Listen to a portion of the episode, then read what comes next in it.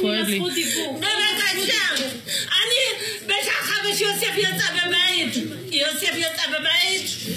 את רואה? את רואה? זה לא כואב לה. כואב לי. מאוד. לא כואב. את? כואב לי מאוד. את תגידי, ואת אומרת אם היה כואב לך ככה את עושה. לא כואב לך. פה זה המחלקה שהוא עבד, מחלקת אריזות. מפה הוא יוצא ברגל להפסקת צהריים, ולא חזר לעבודה. ומשם נעלמו עקבותיו במהלך שלושה ימים. הוא שכב כמו עובר ואמרו שהיה שם סכין שהיה לו חתך בצוואר. עכשיו איפה הסכין? אלימות משטרתית כנגד הקהילה האתיופית עדיין כאן והיא רחוקה מלהסתיים, ספור מעצרי שווא, שיטור יתר ויד קלה על ההדק בכל הנוגע לפתיחת תיקים פליליים לצעירי העדה. נזכיר למשל את יהודה ביאדגה, שנורה למוות על ידי שוטר ב-2019, סולומון טקה, שנורה למוות ביוני 2019 על ידי קצין משטרה, ויוסף סלמסה, שנעלם בשני ביולי 2014, ועד היום לא ברור האם הוא נרצח או התאבד. אני מאמינה בכם, בכל אחד ואחת מכם, שאתם צריכים יחד איתי לשנות. אני רק. ועולה השאלה האם וכיצד הממשלה החדשה תתמודד עם האלימות המשטרתית המופנית כלפי הקהילה. את יודעת שאומרים אם יש קרקר, אז uh, מלאך. אז יוסף פה. אני שואלת את עצמי, איך? מה קשור? איך הוא הגיע לפה? מי הביא אותו? מי שם אותו?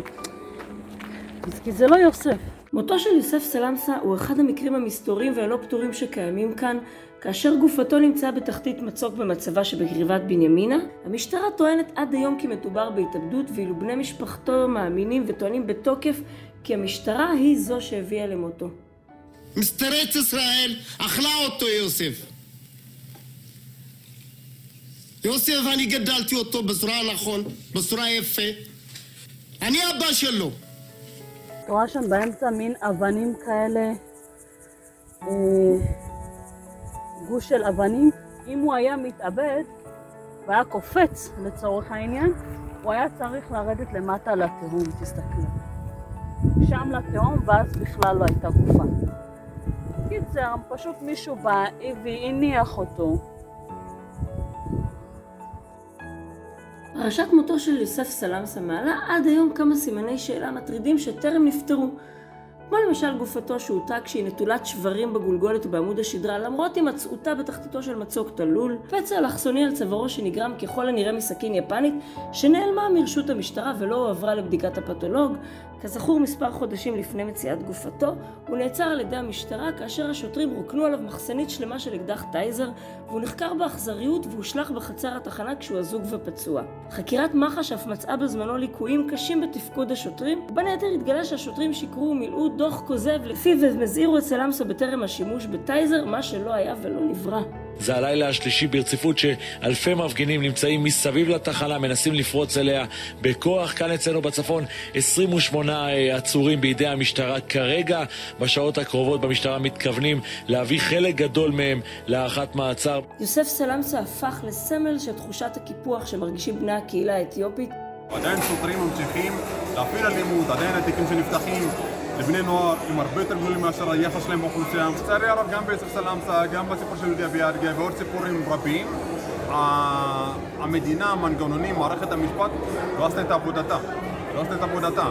עדיין דורשים צדק. אז האם הממשלה החדשה באמת תצליח ותרצה לשנות את המצב הקיים? הכיוון הוא העצמת הפיקוח של היועצת המשפטית לממשלה על התביעה המשטרתית. לא בטוח. ומה לגבי פרשת מותו של סלמסה? כנראה שבינתיים זה לא באמת מעניין אף אחד. מה עשינו? וואלה, אנחנו רוצים את האמת. בשביל ילדים שלי גם. נפשו ילדים שלי, כואב לי על הילדים שלי. נשברו. נשברו. אנחנו לא ניתן למשטרה לסגור את הפרשה. ונגד עיני המשפחה, אנחנו לא ניתן לסגור את הפרשה הזו.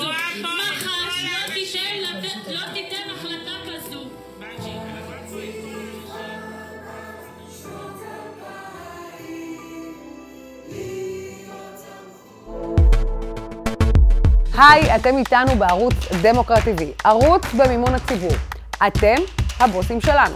אנחנו מביאים לכם בכל יום שידורים חיים, תכנים מקוריים ועדכונים מהשטח, בלי לדפוק חשבון לשום פוליטיקאי, לאף בעל הון. בלי לרמות את הצופים, בלי פרסומות ובלי תוכן ממומן. מרענן, לא? כדי לעזור לנו לשנות את המציאות ולהגיע לכל בית בישראל, בטלוויזיה וברשתות, אנחנו צריכים אתכם איתנו. אז בואו תצטרפו ותהיו חלק מההיסטוריה בתקשורת הישראלית. ערב טוב, מסע אל חיר וברוכים הבאים לשיחה אישית. האורח שלי לערב היה טבעוני בילדותו, ובבית שלו לא ממש הרבו לבשל, למרות שהוא אחד השפים המצליחים בישראל. הוא עבר פשיטת רגל שבעקבותיה הוא אומר שנולד מחדש. הוא השתתף במחאות בלפור, שלטענתו חיברו אותו לעם ישראל, ועל הגג של דירתו הוא מגדל אה, צבה סודנית, זן שמגיע עד לכ-200 קילוגרמים. הוא טוען שאם הוא היה אוכל, היה לו טעם של אגוזים וחמאה. הערב איתי בשיחה אישית, השף האחד והיחיד, אייל שני.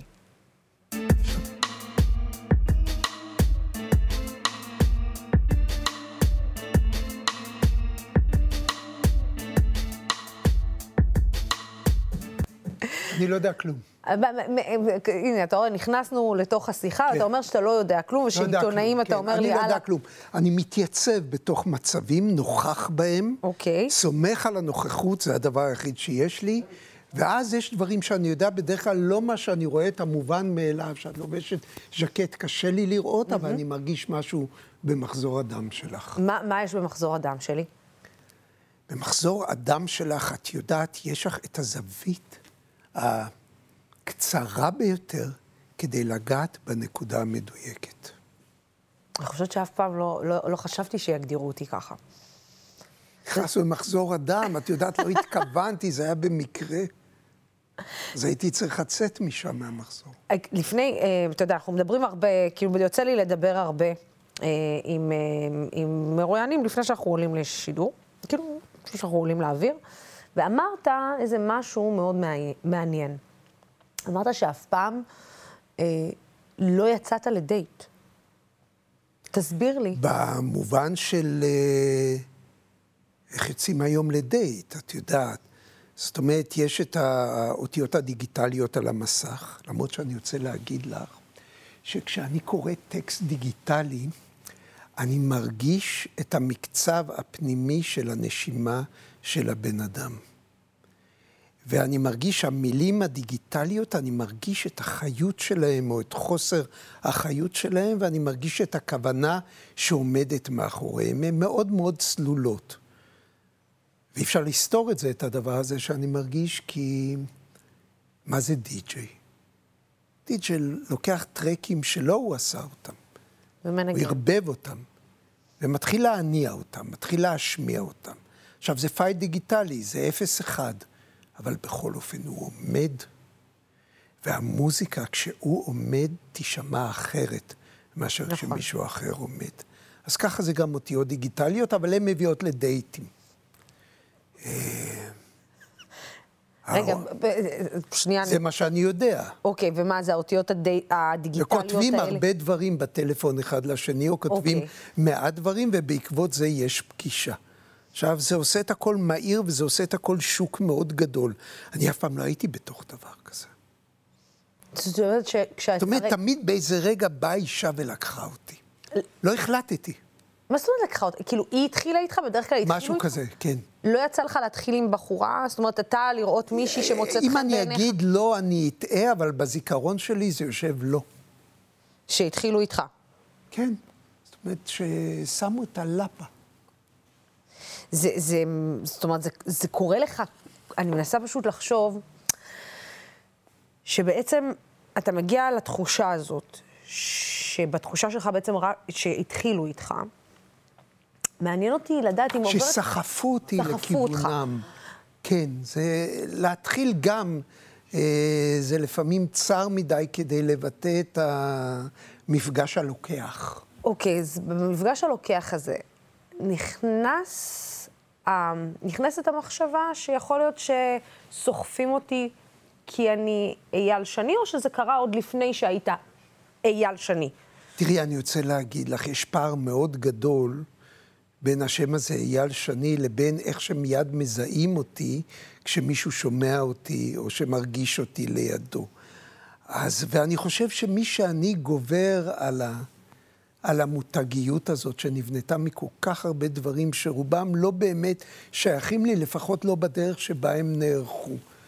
אמ, אבל את יודעת, איפה נקבע הניצוץ הראשוני? אז הניצוץ הראשוני נקבע על השם, אבל... אמ,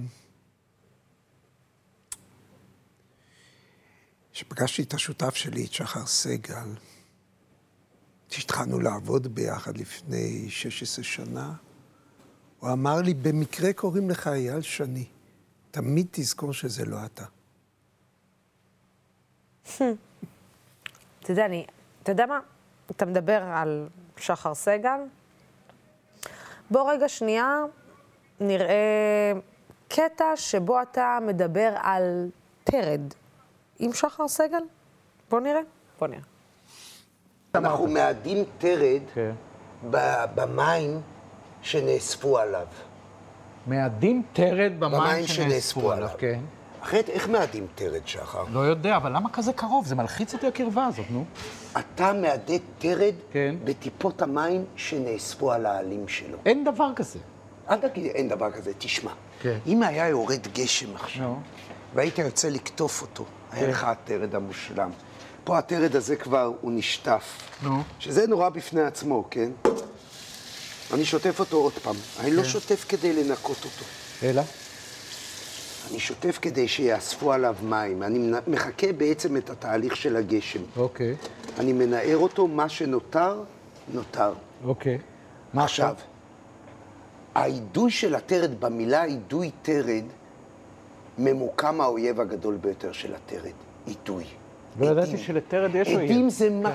בטח, לכל דבר יש אויב. לתרד יש אויב? חשבתי כל שתרד... הבישול זה כן. התגברות על אויבים פנימיים. אוקיי, נו. מה האויב של? תרד, לא משנה, כן. העדים. אתה שומע טוב? לא, אני שומע רע מאוד. לא, אני, אני, הדבר היחיד שהזקנה עושה לי זה התחרשות קלה.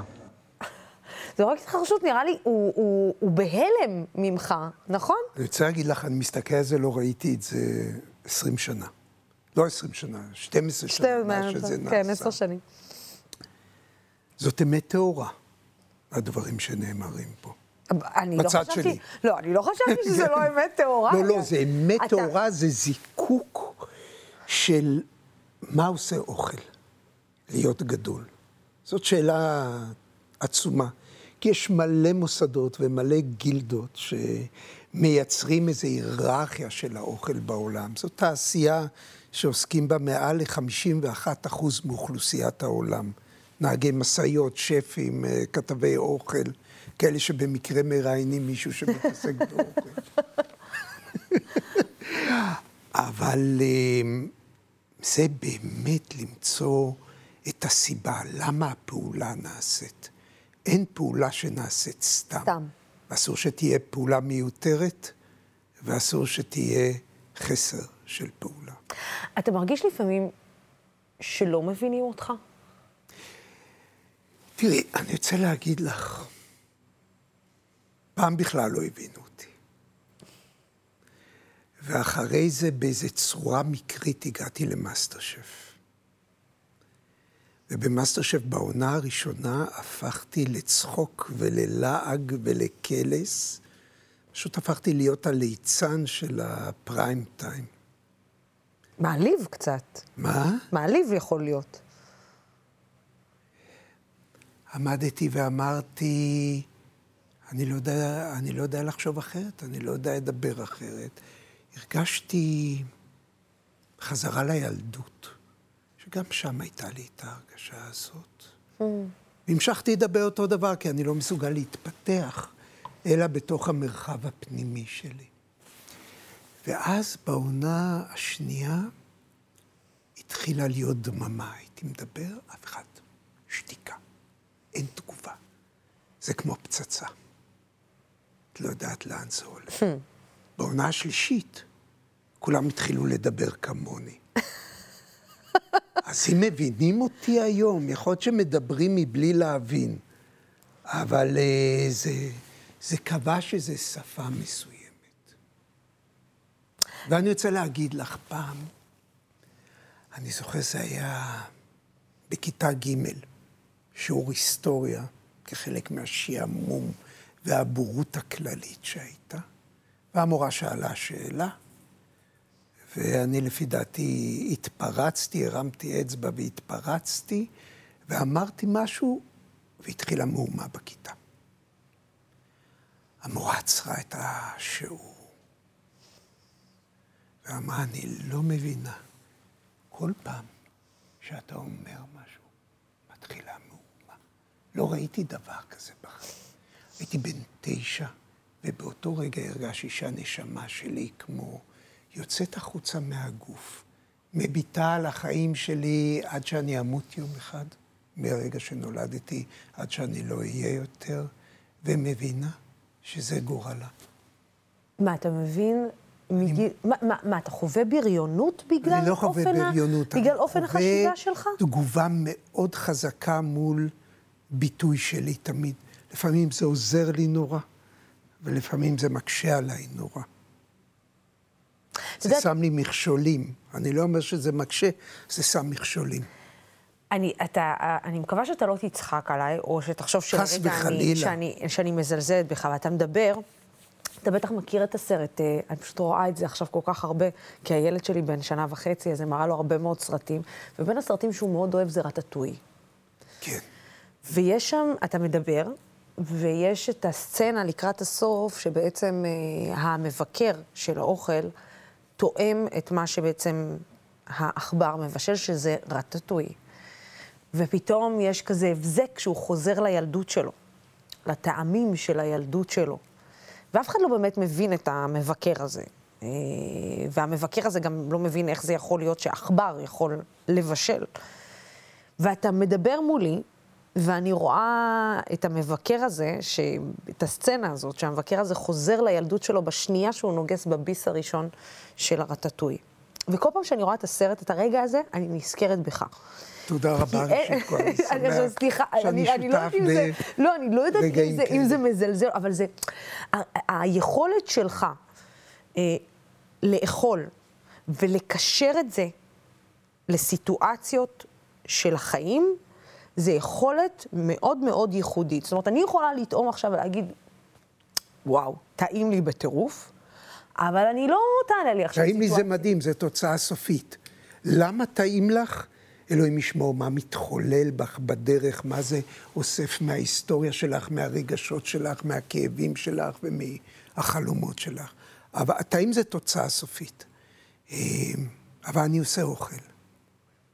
אני מנסה כל הזמן לטהר אותו, שהוא יהיה מוחלט. זאת אומרת, אה, אוכל הופך אותך להיות אדם דתי.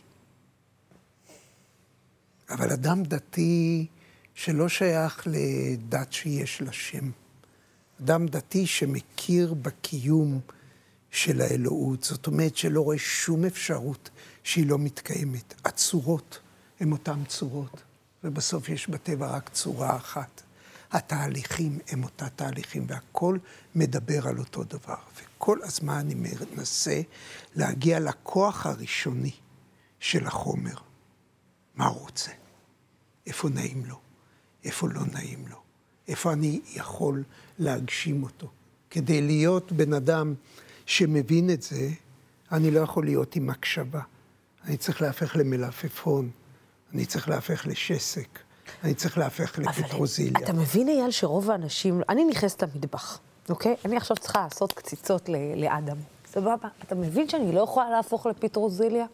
לא שאני חלילה מזלזלת במה שאתה אומר, כי רובנו מגיעים לתוצאה, זאת אומרת, אנחנו כבר בתוצאה הסופית, אבל רובנו לא יכולים להפוך גם להיות בתוצאה פטרוזיליה. הסופית וגם את מתעסקת בדברים אחרים. אני מתעצי איזה רעש יש לך בראש, ולפי דעתי אין לך רעש, אלא כל הרעשים ואני מסודרים. מאוד אוהבת לבשל. בקופסאות, אני רואה בעיניים שלך שאת אוהבת לבשל, אני יודע את זה. אני רואה את זה באיך שהפנים שלך מסתדרות גם כשאת אומרת את זה. אני מאוד אוהבת לבשל. כן. בשביל זה, בין היתר, בשביל זה נעים לי לדבר איתך, גם בגלל שאת חכמה, ואני יודע שלא תביכי אותי בטיפשות. וגם בגלל שאני מרגיש שאת אוהבת לבשל, ואת אוהבת לאכול, ואני לעולם לא מפחד מבן אדם שאוהב אוכל. אני מפחד מכאלה שלא קשורים לאוכל. כן, אחד הדברים העצובים שקרו לי בחיים זה כשצחי התחיל דיאטה. עצוב, עצוב, עצוב, עצוב. המקרר שלי היה עצוב. בואי אני רוצה להגיד לך משהו.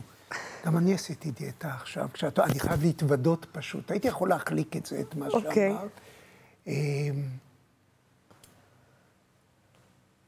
אני התחלתי לגדול. אוקיי. במידה אני מדבר. בייחוד במאסטר שף. אני עושה מאסטר שף. זה עשר עונות, אבל אנחנו עושים את זה איזה 13 שנים, כי נכנס מאסטר שף ילדים ו-VIP, ואני לא זוכר מה. ומאסטר שף זה חינוך מאוד רע לבטן. כי אתה טועם ואתה לא באמת במשך יושב שלושה, ארבעה. חודשים, פעמיים בשבוע, במשך 18 שעות, את אוכלת 7,500 קלוריות כל יום. אבל זה כלום. 7,500 נעבור על זה. זה סוכר, ובשר, ועוגה, וירקות, וחמוצים, ודגים. והכל במקצבים של כל חמש דקות, משהו כזה. את גומרת יום כזה, זה כמו אחרי טיפול כימותרפי שלא נדע. את גומרת עונה כזאת, הגוף שלך מסוחרר לגמרי, עד שהוא מתייצב, מגיעה העונה הבאה כבר. זה הגדיל אותי, זה הגדיל אותי ב... אתה לא מתבאס על אוכל? סליחה שאני עוצרת אותך באמצע. מתבאס? מה זאת אומרת מתבאס? זאת אומרת, אתה לא מתבאס אחרי עונה כזאת שאתה כאילו, הגוף מיטלטל, אתה לא אומר, אני לא יכול להיכנס. זה לא אשמת האוכל. האוכל הוא מופלא. זה אשמת זה שאני החלטתי ללכת לפורמט כזה. זה אף פעם לא האוכל, זה אני. זה לא הזה. אבל, ואז פתאום ראיתי, עברתי, יום אחד עליתי על המשקל, וראיתי שאני עובר את המאה קילו. ו... בגלל שאתה גבוה גם לא רואים גם- ממש. מה? בגלל שאתה גבוה, אז לא רואים את זה. לא רואים את זה. כן. ואני ופתאום זה מגיע. את זה. איפה הרגשתי את זה? את יודעת, ליל הסדר בשבילי זה ראש השנה. כי כאילו אני יושב עם כל המשפחה, אני לא צריך להניע את המנועים הפנימיים של הנפש שלי. אני במצב של ילד של המשפחה, ואז אני יכול לצפות על כל החיים שחלפו בשנה שעברה. עוד מקום שיש לי את זה, במטוסים.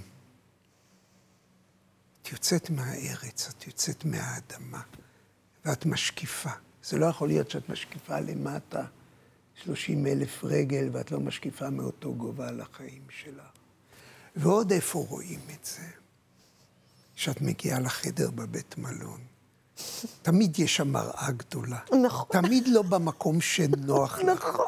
משהו בחיים מסדר את המראה בצורה שתהיי הכי יפה.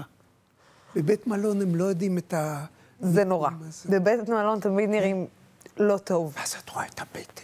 את זה שאת כמו איזה בר כזה, ובמטוס את שוכבת ככה. והחלטתי ש... אה, ואז יום אחד עלה לי גם הלחץ סתם. זה סט, עולים במשקל. ואז עולה לחץ דם. וכל מיני דברים כאלה. נתנו לי כדור להוריד לחץ דם. הרופאה נתנה לי. יש לי רופאה נהדרת, אבל היא נתנה לי כדור להוריד לחץ דם. לאט לאט הרגשתי למטה, למטה, למטה, שאני מאבד את התשוקה שלי. יום אחד סיפרתי את זה לשחר מהסרט.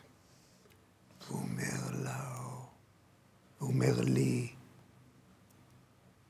מה אתה לא מבין? התרופות האלה זה בטה בלוקר, זה בלוק, זה חוסם משהו, זה חוסם אדרנלין. באותו יום זרקתי את התרופות, תוך יום נעשיתי באדם שמח, אבל אמרתי, אני צריך לטפל בעצמי.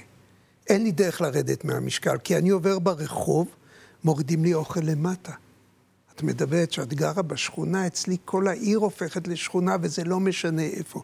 תמיד מישהו יבוא וייתן לי אוכל. כי הוא ירצה לשמוע מה... כי הוא ירצה לשמוע מה אני חושב עליו. וכשמישהו נותן לך אוכל, תסרבי לו, זה אי אפשר. נכון. אז בכל סיטואציה אני רק מוקף כל הזמן באוכל. אז מה אתה עושה? אמרתי, במי אני אפגע? בזה שאני הכי אוהב.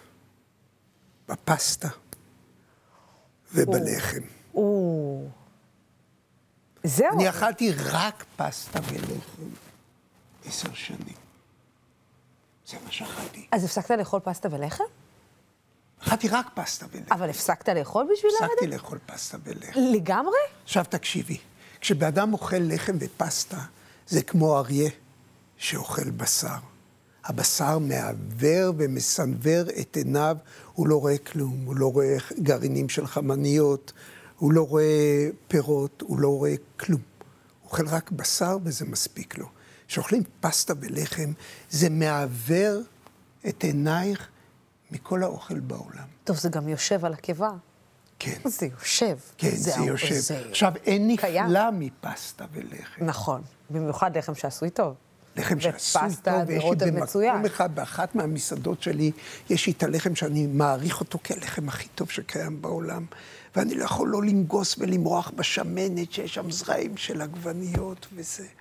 וככה חייתי באושר נורא גדול, והבנתי שאני צריך להיפרד מזה.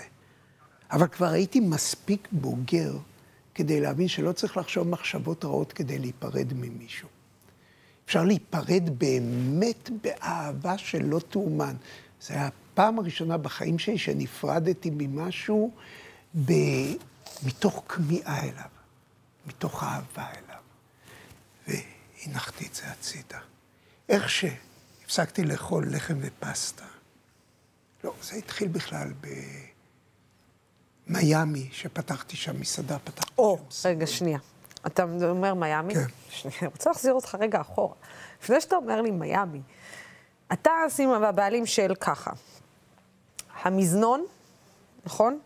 הסלון, צפון אברקסס, מלכה, מיראז', פורט סעיד ועוד, ו...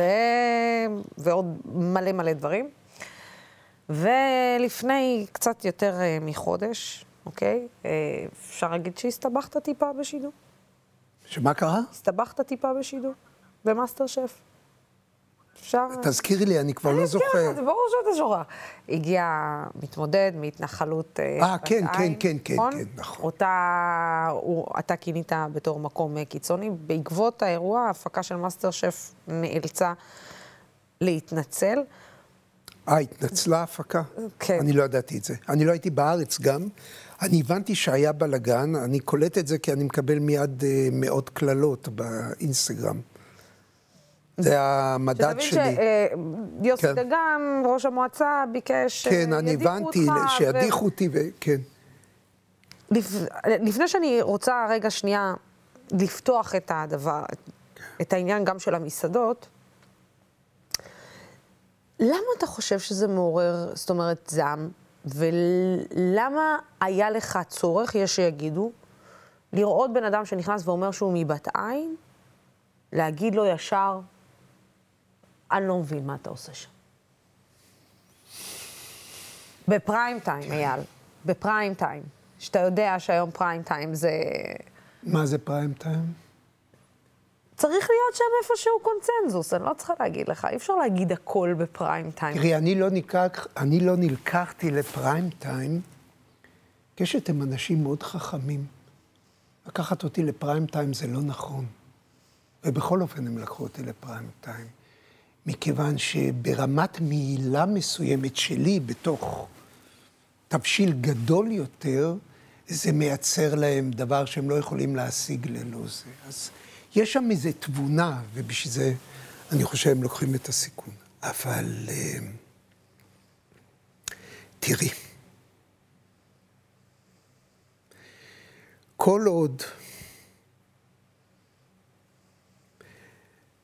מפריעים לך דברים מסוימים בארץ, את יכולה שהם לא יפריעו לך, את יכולה לחיות את החיים שלך. ושיקרה כל מיני דברים בפוליטיקה, שיקרה כל מיני דברים בכלכלה. את מרוויחה קצת כסף, את מצליחה להגשים את החלומות שלך, הכל בסדר. אבל יש רגעים שפתאום גורמים לך להבין, לא שאת הולכת לאבד את החברה שלך, אלא שאת חלק מחברה, שאת לא באדם לעצמו, כמו שקורה כשנולד ילד. זה אירוע בסדר גודל כזה שאומר, אני חלק מאיזה זהות לאומית, ואם ככה, מהי הזהות הלאומית שלי?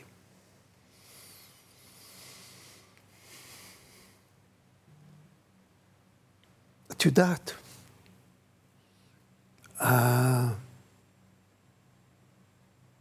הבחירות מתקרבות. תמיד הבחירות מתקרבות, הן כל הזמן מתקרבות. זה הרבה מאוד. כן, מאיפה שתמצאי אותי, הבחירות מתקרבות. גם בפעם הקודמת שדיברנו, זה... התקרבו, נכון. היה לנו את הרגע הזה, היה לנו את הרגע הזה. זה אומר שנדבר עד אין קץ הימים. וכל פעם שהבחירות מתקרבות, אני מתחיל לחוות זעם וטינה כלפי השמאל. אתה. אני. למה? רגשות כאלה של זעם שאני לא מצליח להיפטר מהם. אני לא חווה את ההרגשה הזאת כלפי הימין. אני חווה כבוד כלפי הימין. למה הוא לפחות מציג את העמדות שלו? המשובחים שבימין מאמינים בעמדות שלהם ומנסים גם לקיים אותם. וזה אני יודע להעריך, זה לא אני. אבל אני יודע להעריך את זה, יש לי כבוד כלפי הדבר הזה. אבל יש שמאל בארץ. יש דבר אחד שמעניין בארץ.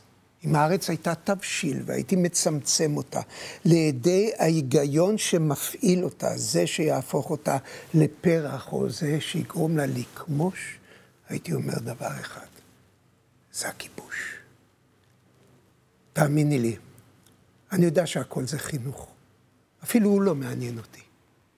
כי עד שישראל לא תיסוג אל תוך גבולותיה ותקיים את עמה בשטחי הריבונות שלה, שום דבר לא יכול לקרות טוב, ולעיתים ידמו דברים כטובים, אבל אז הם ייהרסו, מכיוון שהקרקע שהיא יושבת עליה היא שבורה ועקומה ומעוותת ומלאה בזרעי פורענות.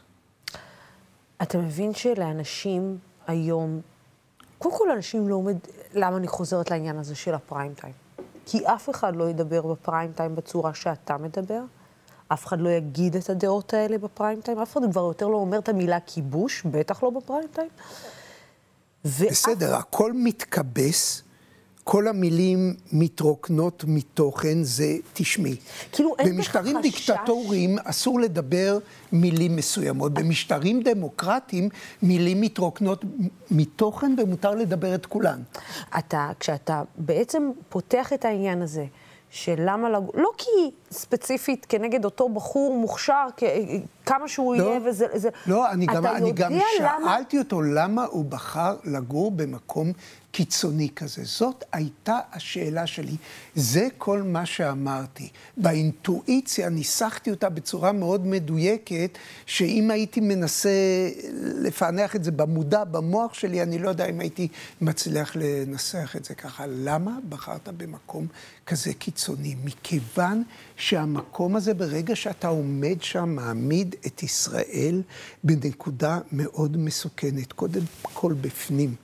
כלפי עצמה, ואחרי זה כלפי העולם. אז למה אתה כועס על השמאל? אני כועס על השמאל כי אף אחד מהשמאל לא בא ואומר, לא מעניין אותי עכשיו, לא הרווחה, לא החינוך, לא כל מה שאתם מתאווים לו בחיי יום-יום ואתם צורכים אותו ורוצים וחולמים. אני קודם אשים אתכם שלמים במדינתכם. אחרי זה תעשו מה שאתם צריך לצאת מהאזורים שישראל כבשה ולחזור אל תוך הארץ שלנו. אף אחד לא מעז להגיד את זה. עכשיו, אני רוצה להגיד לך, אם היו לי תכונות של פוליטיקאי, אם היה לי תשוקה שהייתה מובילה אותי לפוליטיקה, ואני מתאר לעצמי שאם זה היה במקום אוכל, זה היה פוליטיקה, באיזשהו מקום הייתי מצליח להגיע לאיזשהו מקום בפוליטיקה, אני הייתי מוכן להיבחר לראש ממשלה בכל דרך להוציא את ישראל מהמקומות שלא שייכים לה, גם במחיר זה שיהרגו אותי אחר כך, או תוך כדי. כשאתה רואה את, אה, אתה יודע, בסוף אתה עושה בחירה. אה, בזמן הקורונה חווינו כמה, כמה מחאות, נגדיר את זה. את המחאה של המסעדנים, שסבלו מהקורונה עצמה, ואת המחאה של... היא הייתה סימפטומטית, זאת היה, זה היה כאילו, זאת הייתה מחאה על כאב במפרק. זה עמד להרוג אותנו, והמדינה דווקא הצילה אותנו, המדינה תמכה בנו. אז... אה, אז הייתה המחאה של המסעדנים, והייתה עוד מחאה. זאת אומרת, זה לא שלא שמעו אותך במחאה של המסעדנים, אבל משהו הדהד יותר, כי אתה, מדבר, אתה לא מתבייש לדבר פוליטיקה, אתה לא מפחד לדבר פוליטיקה, אתה לא מפחד לדבר על האנחנו. ובזמן שאולי חבריך האחרים התעמקו במחאת המסעדנים, אתה התעמקת במחאה אחרת לגמרי. נכון. במחאה למען הדמוקרטיה. נכון. במחאה למען נכון. מה שקורה כאן. אני רוצה רגע להראות לך קטע שלך, מתוך אותה הפגנה, אחת ההפגנות. אה, בוא נראה ונמשיך לדבר. יש לי ילדה, אחת, אנה שמה. היא בת 16 וחצי. בשבת שעברה, כשנסענו להפגנה בבלפור, שמעתי מספסל המכונית האחורית, שבו ישבה משפט חרישי, שנשמע לי כמו מעולם לא חייתי בלי ביבי. מה? שאלתי. אבא, מאז שאני זוכרת את עצמי, לא היה יום בחיי שבו ביבי לא היה ראש הממשלה שלי. אני לא יודעת מה זה לחיות עם ראש ממשלה אחר, אני רק יודעת שאנחנו חיים בתוך גיהנום מתמשך. שתקתי. מה יכולתי להגיד לה? מה אמרת לה? לא אמרתי לה כלום, הבנתי את זה. הרבה פעמים אה, דברים שאני רוצה להגיד שהם חזקים, פתאום מתהפך להם הכיוון ונאמרים אל תוך עצמי, ואז אני שוכח להגיד אותם החוצה. אז כנראה שכחתי, לא אמרתי לה כלום. אתה חושש לה? לא אמרתי לה, אבל חוויתי את הכאב.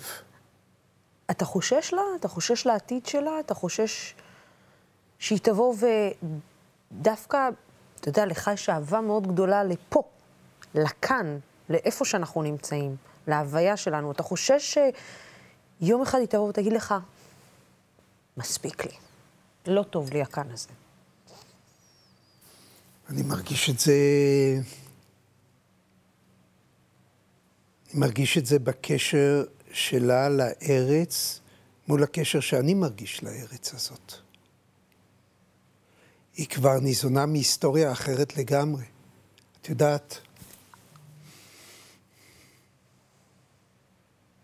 אבא שלי, כשהוא ילד אותי הוא כבר היה אזרח, אבל הוא היה קצין די גבוה בצבא. אמ, לחם בכל מלחמות ישראל, איבד בצורה שיטתית את כל החברים שלו.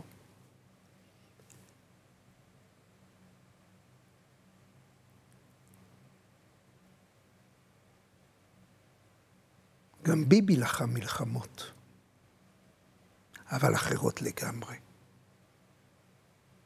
היא חיה על המלחמות שביבי לחם. בעבור מה? לא צריך להגיד. אני חי על המלחמות שאבא שלי לחם. הארץ הזאת אה, חשובה לי.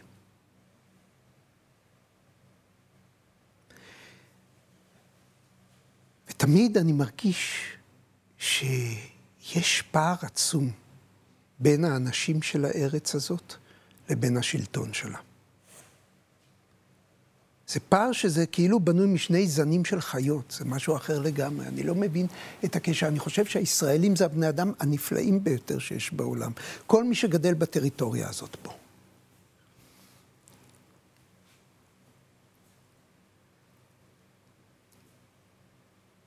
וברגע שאני מרגיש, וזה מה שהרגשתי במחאת בלפור, הרגשתי שיש מישהו שהורס לי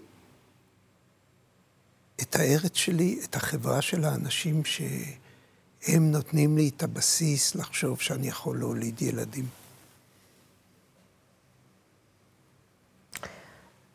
אז אני אשאל אותך, אם המים הם האויב של הטרד, מי האויב של הפוליטיקאי בשנייה שהוא נכנס לפוליטיקה? הכיסא שלו. אה, את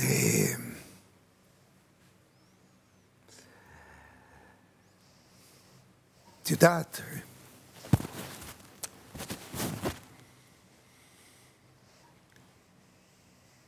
למה בן אדם רוצה להיות פוליטיקאי? כי הוא רוצה השפעה. למה הוא רוצה השפעה? כי הוא רוצה אותה לשם ההשפעה, לשם הכוח שלו. זה האויב הכי גדול של הפוליטיקאי. עכשיו, גם אני במה שאני עושה, אני רוצה המון כוח. ולמה אני רוצה כוח? בשביל השפעה. אבל למה אני רוצה השפעה? כי בתוכי יש לי דת של אוכל שנוצרה בתוכי. אני מאמין בה, אני מיסיונר שלה, אני רוצה להפיץ אותה בכל העולם. בשביל זה אני רוצה כוח והשפעה. כי אני מאמין שאם אני אפיץ אותה עד אלייך, אני מאמין שאם היא תיגע בך, את תהיי באדם מאושר יותר משהיית מלפני שהיא נגעה בך. בשביל זה אני רוצה כוח. אם זה כוח שפוליטיקאים רוצים, שתהיי מאושרת, שתחי חיים שמגיעים לך כבן אדם וכחברה. קשה לדבר על, אה, על... בצורה פרטנית הזה, אבל ככלל לא. אני רוצה רגע להחזיר אותך אחורה. אני רוצה לראות ביחד איתך כיתה. מי את חושבת שהאויב של הפוליטיקאי? מי אני חושבת שהאויב של הפוליטיקאים? אה, הזמן. שמשחית. וככל שיושבים אבל את יודעת, זקוקים לזמן. זאת אומרת... שאלה כמה זמן. תשמעי, אני רוצה להגיד לך, יש למשל אה, את שאשא ביטון. היא אחת שמביטה בעיניים של ילדים, וילדים מכוונים את נפשה. היא מורה במהותה, היא מורה היא מורה נכון. במקורה ובמהותה, וזאת הדרך שלה לחשוב. כל הכוח שלה נובע מזה. היא נבחרה לשרת החינוך. היא עשתה דברים נפלאים, אבל היא עשתה אותם כי היא ידעה שאין לה זמן. היא חיה על זמן שאול של חודשים, היא ידעה את זה, ואז היא עשתה דברים קיצוניים שיכול להיות שיותר הפריעו למערכת, נכון. מאשר עזרו למערכת. ולא סתם אמרתי לך הזמן. זאת אומרת, יש איזה משך זמן נזקק. כי הזמן הוא אלמנט מאוד קריטי אצלנו. אם הוא מתמשך יותר מדי, במיוחד במדינה כן. הזאת, הוא מוביל לשררה ושחיתות כן. ו- וריקבון, כמו שמים עומדים הרבה כן. זמן, והם בסוף מסריחים. ואם הזמן הוא קצר מדי, אז מרוב שאתה רוצה להספיק במעט זמן שיש לך, הרבה כדורים מתעופפים כן, להם ברור. למקורות, למקורות שהם. לא צריכים להתעופף. כן. ואז אתה לא יכול לנהל את הזמן שלך כמו כן. שצריך. זאת אומרת, הגענו למצב שזמן הוא פונקציה מאוד חשובה, הגדרת הזמן היא פונקציה מאוד חשובה ב, במהותו של פוליטיקאי. זאת אומרת, אחת האכזבות שלי זה שלא הקצ... הקציבו את אה, אה, כהונתו של ראש ממשלה לשמונה שנים בממשלה הנוכחית. כי צריך, לה... גם כהונה של חבר כנסת, דרך אגב, כן. גם כהונה של ראש עיר, דרך אגב. נכון. כהונות צריך... אם לה... אתה רוצה לעשות משהו, שמונה שנים זה enough בשביל לעשות והותר. את כל מה שאתה רוצה. אמר את זה ביבי לפנינו. נכון. אמר את זה עוד לפני uh, כולנו. והוא ידע משהו שהוא... ואמר את זה בתור פוליטיקאי מאוד חכם ומאוד צעיר uh, בזמנו. אבל אני כן רוצה להחזיר אותך. דרך אגב, זה באמת מחזור של עשייה בכל תחום, לא רק בפוליטיקה. כשאת רוצה להיכנס לאיזה תחום מסוים ולעשות אותו, ובאמת להצליח לאחוז אותו בכל הידיים, זה בין שמונה ל-12 שנים לוקח. כדי לתפוס מנה בתוך עצמך שיצרת ולדעת אותה עד שהיא באה מתוך תאי הגוף שלך, זה שבע שנים. וואי, זה נכון, זה כל כך נכון. אני עושה, אני חושבת שזה זה יצא לי הכי ערבייה שיש, אבל אני עושה מקלובה כבר הרבה מאוד שנים, ורק אולי בשנה האחרונה קלטתי את הקונספט של כמה, אתה יודע, אני מבשלת קצת כמו ממות. אז אין לי את הרגע שנייה לשים, שמתי שתי כוסות אורז, כוס אורז עם הכוס, שתי כוסות מים עם הכוס וחצי. ורק בשנה האחרונה קיבלתי את הטאץ'. זאת אומרת של... זה קרה בג'אמפ, נכון? זו הייתה כן, איזו קפיצה. כן. זה לא היה ליניארי, זה פתאום קפץ. זה, זה פתאום, זה גם, זה גם לאורך הדרך, זה פתאום נפל, זה פתאום עלה, זה פתאום כן. נפל, פתאום יצא ממש ממש טעים, פתאום יצא, מה זה הדבר שבישלתי הרגע? זה לא, זה, זה, זה לא את יודעת, זה כל משהו אחר, העולם אבל זה לא שלי מקלובה. נעלם עכשיו, וכל מה שאני רוצה זה שתזמינו אותי לאכול את המקלובה הזאת. יו, אני, אני אשמח באמת, מאוד. באמת, זה, הפסקתי, הכל התשתש לי באותו רגע.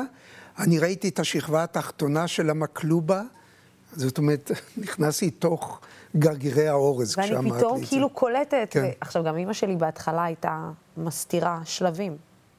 אייל, היא הייתה מסתירה שלבים, היא לא הייתה מספרת את הכל. כן, בעולם הערבי, ידע של אישה לבשל זה היא כוח. כל הזמן צוחקת. היא אומרת, מה פתאום, אבל אני אמרתי לך להשרות את האורז לפני. מה פתאום, אבל את צריכה לשים אותו, לא להשרות אותו במים קרים, במים חמים. אבל את לא אמרת, את אמרת מים קרים, את אמרת מים חמים, לא אמרת מים... אה, לא, אני אמרתי לך מים חמים, אני לא אמרתי לך מים קרים. אוקיי, אבל אני אמרתי לך לשים כמון על, על הכרובית. למה לשים כמון על הכרובית?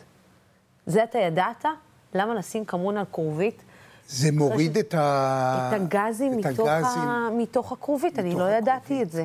להשרות את זה במים חמים עם כמון, מתברר שזה מוריד את כן, אז הגזים. הכמון משנה עוד תכונות מש- שקיימות שם בבישול, ו... עכשיו, את כל הדברים, היא כל פעם הייתה זורקת לי משהו אחר לגבי המקלובה. אמרתי לה, זה תגידי לי, מדהים הדבר ריבונו של הזה, עולם. איך שאימא מסתירה, אם את תיתן לבת שלה הכל, תהיה מעורבת, באמת תיכנס לה לתוך נימי אדם, במתכוני האוכל, היא תשים חומה. אתה יודע שהיא עצובה לאחרונה? היא עצובה? היא עצובה לאחרונה, כי היא שומרת uh, על הבן של אחותי, והיום דיברתי איתה, היא שומרת על הבן של אחותי באילת, כבר uh, במהלך החופש, כי אחותי היא מנכ"לית של מלון באילת, ו... ופתאום היא אמרה לי היום, לוסי, אני אוכלת כבר חודשיים שניצל וצ'יפס, ושניצל וצ'יפס ושניצל, ואני רוצה לבשל את האוכל שלי. וכשהיא אמרה לי את זה, היא אמרה לי את זה בעיניי, ואימא שלי באמת בשלנית. אין בשלניות כאלה. כאילו, אני רואה הרבה מאסטר שף, אבל אימא שלי תשב ותראה מאסטר שף ותגיד, هيك بيعملوا ورق دوالي, هيك بيعملوا الرز, ככה עושים עלי גפן, למה ככה עושים אורז, היא תשב והיא תתעצבן על כל ערבייה, במיוחד שתבוא ותבשל במאסטר שף. כי היא באמת מבשלת עכשיו, טוב. אם את היית ראש ממשלה, וכל העם שלך זה היה רק אימא שלך, שאומרת, אני רוצה לחזור ולבשל את. האוכל שלי. אני רוצה לאכול מגיב- את האוכל לאכול שלי. את האוכל שלי. שזה... מה היית מבינה מזה?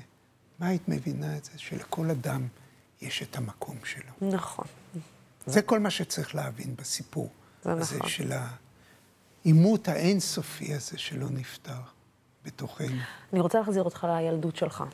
אני רוצה להראות לך קטע שאולי יפתיע אותך, אה, שיחה עם מירי חנוך. אה, אני יכול לנצל את זה כדי. לעשן משהו שהוא לא עשן? נו, זה- מה? אנחנו לא טלוויזיה, אתה יכול... לא לעשות. טלוויזיה, מותר, לא נכון? טלוויזיה, גם אני חשבתי אתה שאנחנו יכול לא לעשות מה- טלוויזיה. מה שאתה רוצה, הכל בסדר. כן. אה, אתה ילד גדול, אני לא מחנכת אותך. אה, אה, מירי חנוך בסרט תדמית שעשית לעיריית ירושלים, בוא נראה. או, בבקשה. בואי אני אעשה לך ארוחת בוקר. שתהיה הגבינה הכי טובה שטעמת בחיים שלך, כי החום של הסלע בוקע מתוכו אליה. ועל הסלע הזה, את יודעת, עברה הרוח. וברוח הזאת יש את הריח של המרווה ואת הריח של הזעתר. וואי, וואי, וואי. את יודעת, המרווה שכתבנו עם הזעתר, הסלעים האלה שמעניקים חיים, הנשים הזקנות האלה שיושבות. מהיסודות האלה, הכי פשוטים, מצאתי את כולם פה. היא שייכת להמון עמים העיר הזאת. והעיר הזאת זאת עיר שיודעת בסוף לאחד בין כל העמים האלה. אבל את רוצה שאני אגיד לך משהו? זה מילים שכמעט כבר אי אפשר להגיד אותן יותר, אבל הן בוקעות מהלב. זאת ירושלים שלי.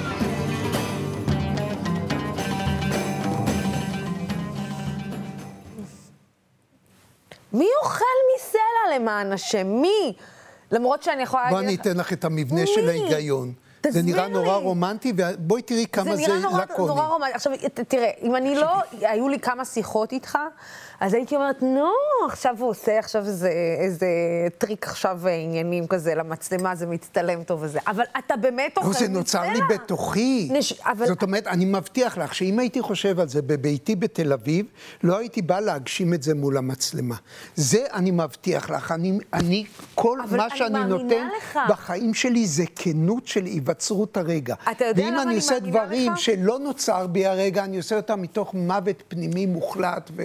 אתה יודע למה אני מאמינה לך? כי צחי סיפר לי שהוא היה באיזשהו לילה, באיפשהו ליד מצפה רמון, ואתה גם היית באיזשהו ערב כזה. היה לי הרבה יחסים עם מצפה רמון. אה, כן, ובאמצע הלילה, והיה שם כזה, כזה, כנראה ערב של שיח כזה, אני לא יודעת מה בדיוק, אנשים דיברו על חיים שם, ואתה פתאום אמרת, אני הולך למטבח, ומכלום יצרת ארוחה, וצחי אמר לי, זאת, ה- זה ה... עכשיו אני יודע מאיפה אני מכיר אותו, ולא מפאודה. ולא מפאודה. כן, עכשיו אני יודע, אני תמיד ראיתי אותו שם ואמרתי, אני מכיר את האיש. וצחי אמר לי, זה הארוחה הכי טעימה שאכלתי בחיים שלי, מכלום שהיה שם. ואתה יודע, מי שיסתכל על זה יגיד, מה עכשיו לאכול עגבנייה ו- וגבינה מסלע? מה קורה? עכשיו תקשיבי. בוא אני אגיד לך משהו. גבינה מאיפה באה? מתנובה. לצערי, כן. אבל זה לא אמור להיות ככה. גבינה באה מחיה. נכון. שבן אדם חלב אותה ועשה גבינה. החיה הזאת גדלה בשדות, בדרך כלל לא, במכלאות, ברפתות. אבל זאת חיה שחולבים אותה, שבמקור שלה חיה בטבע. מהאדמה הזאת גדלים צמחים שהיא אוכלת אותם. הצמחים האלה יש להם את הטעם של עצמם ואת הטעם של הרוחות. יש את השמש, בטבע אין מקררים. יש את השמש שמאזנת את כל הטמפרטורות לפי מה שצריך. זאת אומרת, זה איזה ניסיון מלא בייאוש, כי זה לא יכול להתקיים, להביא את הדברים למקומם האמיתי. ופתאום, הנה, מתגלה לך איזה רגע שאת יכולה לעשות את זה. וזה, באותו רגע שאת עושה את זה, זה כמו השבריר שנייה הזאת, שאת מרגישה את גן עדן, זה כמו גן עדן נצחי בשביל החיים שלך. אז אני עושה את זה ככה. אתה יודע, אנשים שמסתכלים עליך מהצד, מסתכלים על הרגע הזה מהצד, בטח הצלמים באותו יום. יודעת כמה זה היה בטח טעים? אני בטוחה, אבל, אבל בטח הצלמים באותו יום מסתכלים עליך יודעת מה במבט זה של מה הוא רוצה. נסוג של שמש מסלע שנכנס לתוך לבנה, מה הוא עושה לה. ואיזה טעם יש לסלעים שהשמש קפחה עליהם ועברו עליהם רוחות. יש קופסאות של תבלינים, אף כולם ביחד בכל העולם לא ישבו לשנייה כזאת של לבנה שסופגת משהו מתוך הסלע. ובדיוק מאזנת את הנוזלים שלה, לסלע יש רטיבות ויש יובש, לוקחת ממנה, נותנת לה, הכל מסתדר. זה כאילו אני שם את זה בתוך האלוהים. מה הדבר הזה שאתה אוכל, מאכל אחד שאתה אוכל, שאם אני חוזרת לסרט רטטוי, שברגע מחזיר אותך לילד שאתה, או לילד שהיית. תראי, אני רוצה להגיד לך,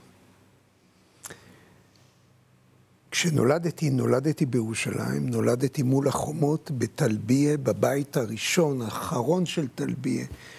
תלביה זאת שכונה ערבית במקורה, שב-48' ברחו וגורשו וכל מה שקרה שם, והפכה לשכונה יהודית. אני גרתי בבית היחיד, שלא היה בית ערבי, שהיה בית שבנו אותו ישראלים יהודים, היה בית מאוד מכוער, היה שם פרגמטיות, לא הייתה שם את ה... בנו את זה אנשים מהעולם הגדול. פעם היה עולם גדול אחר, הוא ראה גזרות אחרות. אז בנו את זה אנשים שהקימו את הארץ, את המדינה, ומעליי גדל סבא שלי. סבא שלי הוא, אני מצד אימא שלי, אני דור עשירי מירושלים.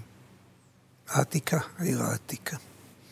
סבא שלי היה באדם מאוד עני, הוא היה ממשפחה מאוד ענייה, כולם היו מאוד עניים, לא היה מישהו שהוא לא היה מאוד עני. והוא למד באליאנס, ואליאנס אמרו לו, בוא תלמד מדעי הצמח בסורבון בפריז, תלמד חמש שנים, ותמורת זה תעבוד 15 שנה בשירות הרפובליקה הצרפתית. כמו עתודה, אבל עתודה גיהנום. אצל צרפתים. למד חמש שנים בסורבון, זה החלק של הגן עדן שמקדים את הגיהנום, ואז הוא נשלח לדרום אפריקה.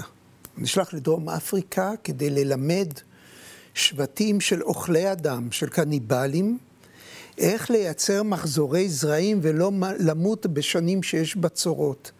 איך להוציא מים מהאדמה, איך לזרוע, איך לטפח צמחים. החמש עשרה שנים האלה הפכו אצלו ל-35 שנים. וואו. הוא ידע 12 שפות אפריקאיות שהן לא של מילים, אלא שהן של צלילים ונקישות בפה וכאלה, ואז הוא הגיע לארץ, התחתן עם סבתא שלי, הוליד את אימא שלי, גר מעלינו. הוא היה טבעוני אדוק ממייסדי אגודת הטבעונים הראשונה שהייתה בארץ. הוא היה כל כך קיצוני שהוא לא היה מוכן, ראשית שאימא שלי תבשל לי שום דבר. ודאי שהוא לא היה מוכן שאני אוכל אוכל מבושל, הכל רואו. אני זוכר את הבקרים שלי עם מכונות הגזר, מיץ סלק ומיץ גזר ומיץ סלרי וכל מיני סלטים יורדים ואני אוכל את זה. ואני זוכר את הרגעים שהייתי חוזר מהגן והייתי בוכה שאני רוצה עוגה, והוא היה לוקח ועושה איזה מקמח חרובים. היה עושה איזה מין בלילה כזאת, עולה לגג, הגג היה מזופת בזפת שחור. ירושלים הייתה חמה בימים, אפילו לא היו מסיידים את הגג, והיה יוצק את האוכל על הזפת, את העוגה הזאת, את הבלילה הזאת. והטעם שאני הכי זוכר, שאת שואלת אותי מה זה אוכל הילדות שלי, הטעם שאני הכי זוכר זה מין איזה... משטח כזה, קשה כמו אבן, אריח כזה, שלמטה יש טעם של זפת ולמעלה יש טעם של שמש. זה העוגות שהוא נתן לי לאכול. עד גיל חמש החזיקו אותי במצב הזה. היום אני מודה לסבא שלי ולאיך שהסתדרו החיים בצורה כזאת שאימא שלי הייתה אנוסה לא לבשל לי, כי זה נתן לי ניקיון והפרדה. אני יודע שכל סלק וכל בצל הוא בן של אלוהים, הוא יצור שלם. ואני משרת במקדש של הקדושה הזה, וצריך לבטא את זה. לא לאבד מידע. אז מה אתה אוכל? מה זה שאתה אוכל היום שבעצם מזכיר לך? שבאופן אוטומטי מחזיר אותך. תראי, מה שנשאר לי... לאכול אחרי שמנעתי לעצמי לאכול פחמימות ופסטה. מגעגועים לילדות זה שאימא שלי הייתה עושה לי פודינג וניל אינסטנט. אימא שלי נכנסה... זה הדבר האחרון שחשבתי שתגיד. אימא שלי נכנסה לעידן הקופסאות. את יודעת, המדיניות של המדינה, של הממשלה, הייתה לעקור את היהודים שגרו פה משורשיהם. גם את הערבי, את כולם. לעקור את כל השורשים ולייצר דבר שקוראים לו ישראלי. דבר ראשון שעוקרים כשמנסים לעקור תרבות זה אוכל. עוד לפני ספרים, תאמיני לי. זה כמו לשנות את סוג האוויר שנושמים. אז אני נכנסתי לתקופה שנעקר האוכל מהארצות שהאנשים הגיעו מהם, והתחיל איזה משהו בהשראת רותי סירקיס.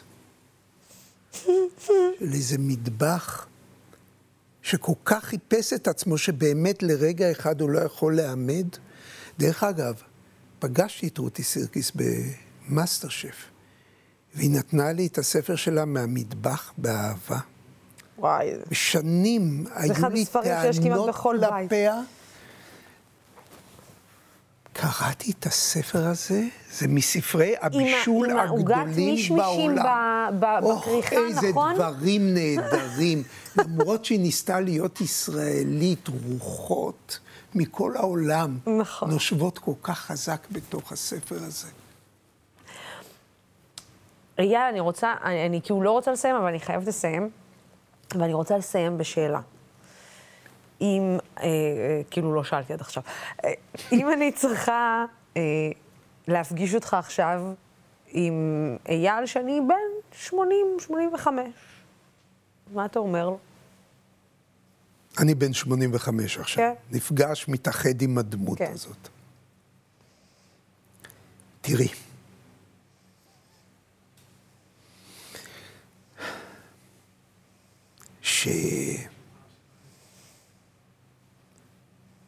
שהייתי בן 40, שזה היה לפני 23 שנים, קרה לי משבר נוראי.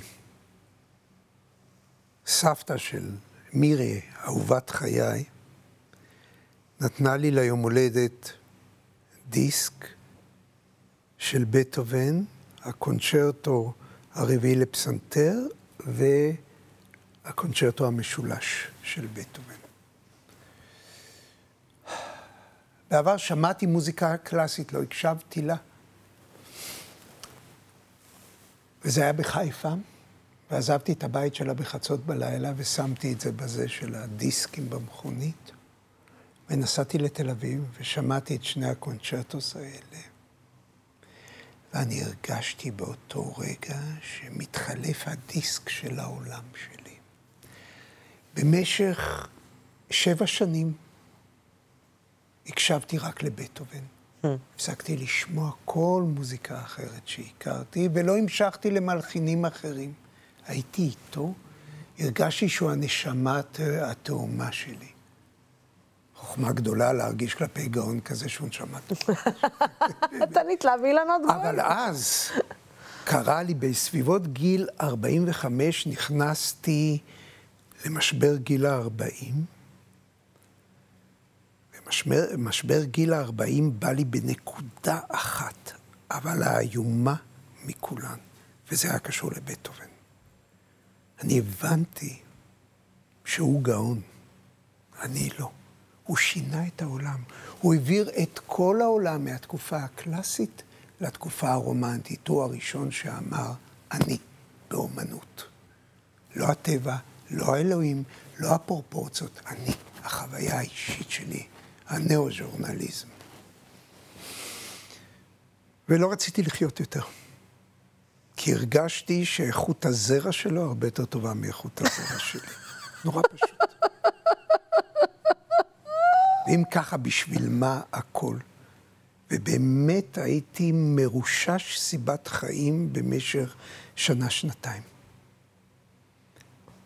ואז פתאום, מן הכלום, בא משהו לעזרי, ואני הבנתי שלא צריך להפוך את העולם כדי לשנות אותו. צריך להיות בנקודה אחת מאוד קטנה בו, לעשות מעשה אחד שאתה מאמין בו בכל מאודך, ולחזור עליו כמו צליל שאתה מכה על תוף. רק לא להפסיק את זה. כל הזמן לחזור על זה. וזה מייצר לאט לאט הדבות שמתפשטות. אז מה אתה אומר לאייל שאני בן 80 וחמש? ושאני אהיה. ואז, זו הייתה תקופה שיכלו לעבור עליי מחשבות מאוד קשות ופתרונות מאוד עזים. הייתה לי מסעדה ששלטתי בה מהקיר הימני עד הקיר השמאלי בכל פרט שלה. היא הייתה מרכז היפנוטי שמאפנט את הצלחות ואת חומרי הגלם שמגיעים ואת האנשים. יכולתי מהנקודה הזאת, את יודעת, מרקס פעם ב...